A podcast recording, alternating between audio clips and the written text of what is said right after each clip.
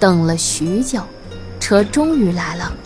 叶问静静地牵着瞿青瑶的手，疲惫的瞿青瑶安心地被带上了车。他俩挑好座位坐下，瞿青瑶趴在他的肩上，静静地进入了甜美的梦乡。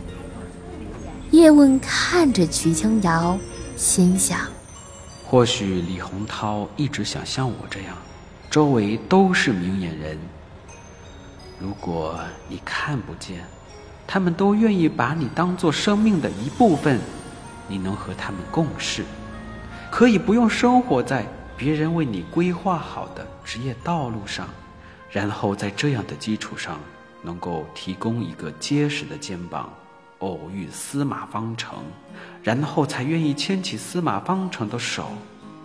可是你也一定知道，你必须要先很自然地面对你自己的现实。承认用推拿技术为人民服务也是伟大的。你必须消除一提起按摩师三个字，就让你觉得你自己不再是个合格的人的心理感觉。你知道你自己做不到，更害怕司马方成不会爱上你。所以，你是不是想，只有来生？你不再是个盲人，即使司马方成不会爱上你，你也不会把原因归结到“按摩”两个字上。但你知道，你今生做不到。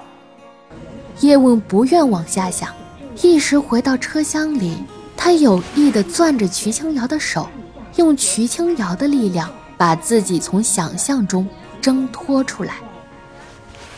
叶问握着瞿青瑶的手。脸上慢慢消去痛苦之色，车即将到站，叶问轻轻地推了推瞿青瑶：“醒醒醒醒，快到站了！”瞿青瑶慢慢地睁开眼，站起身，一起下了车。本集已播讲完毕，新闻之声，感谢您的收听。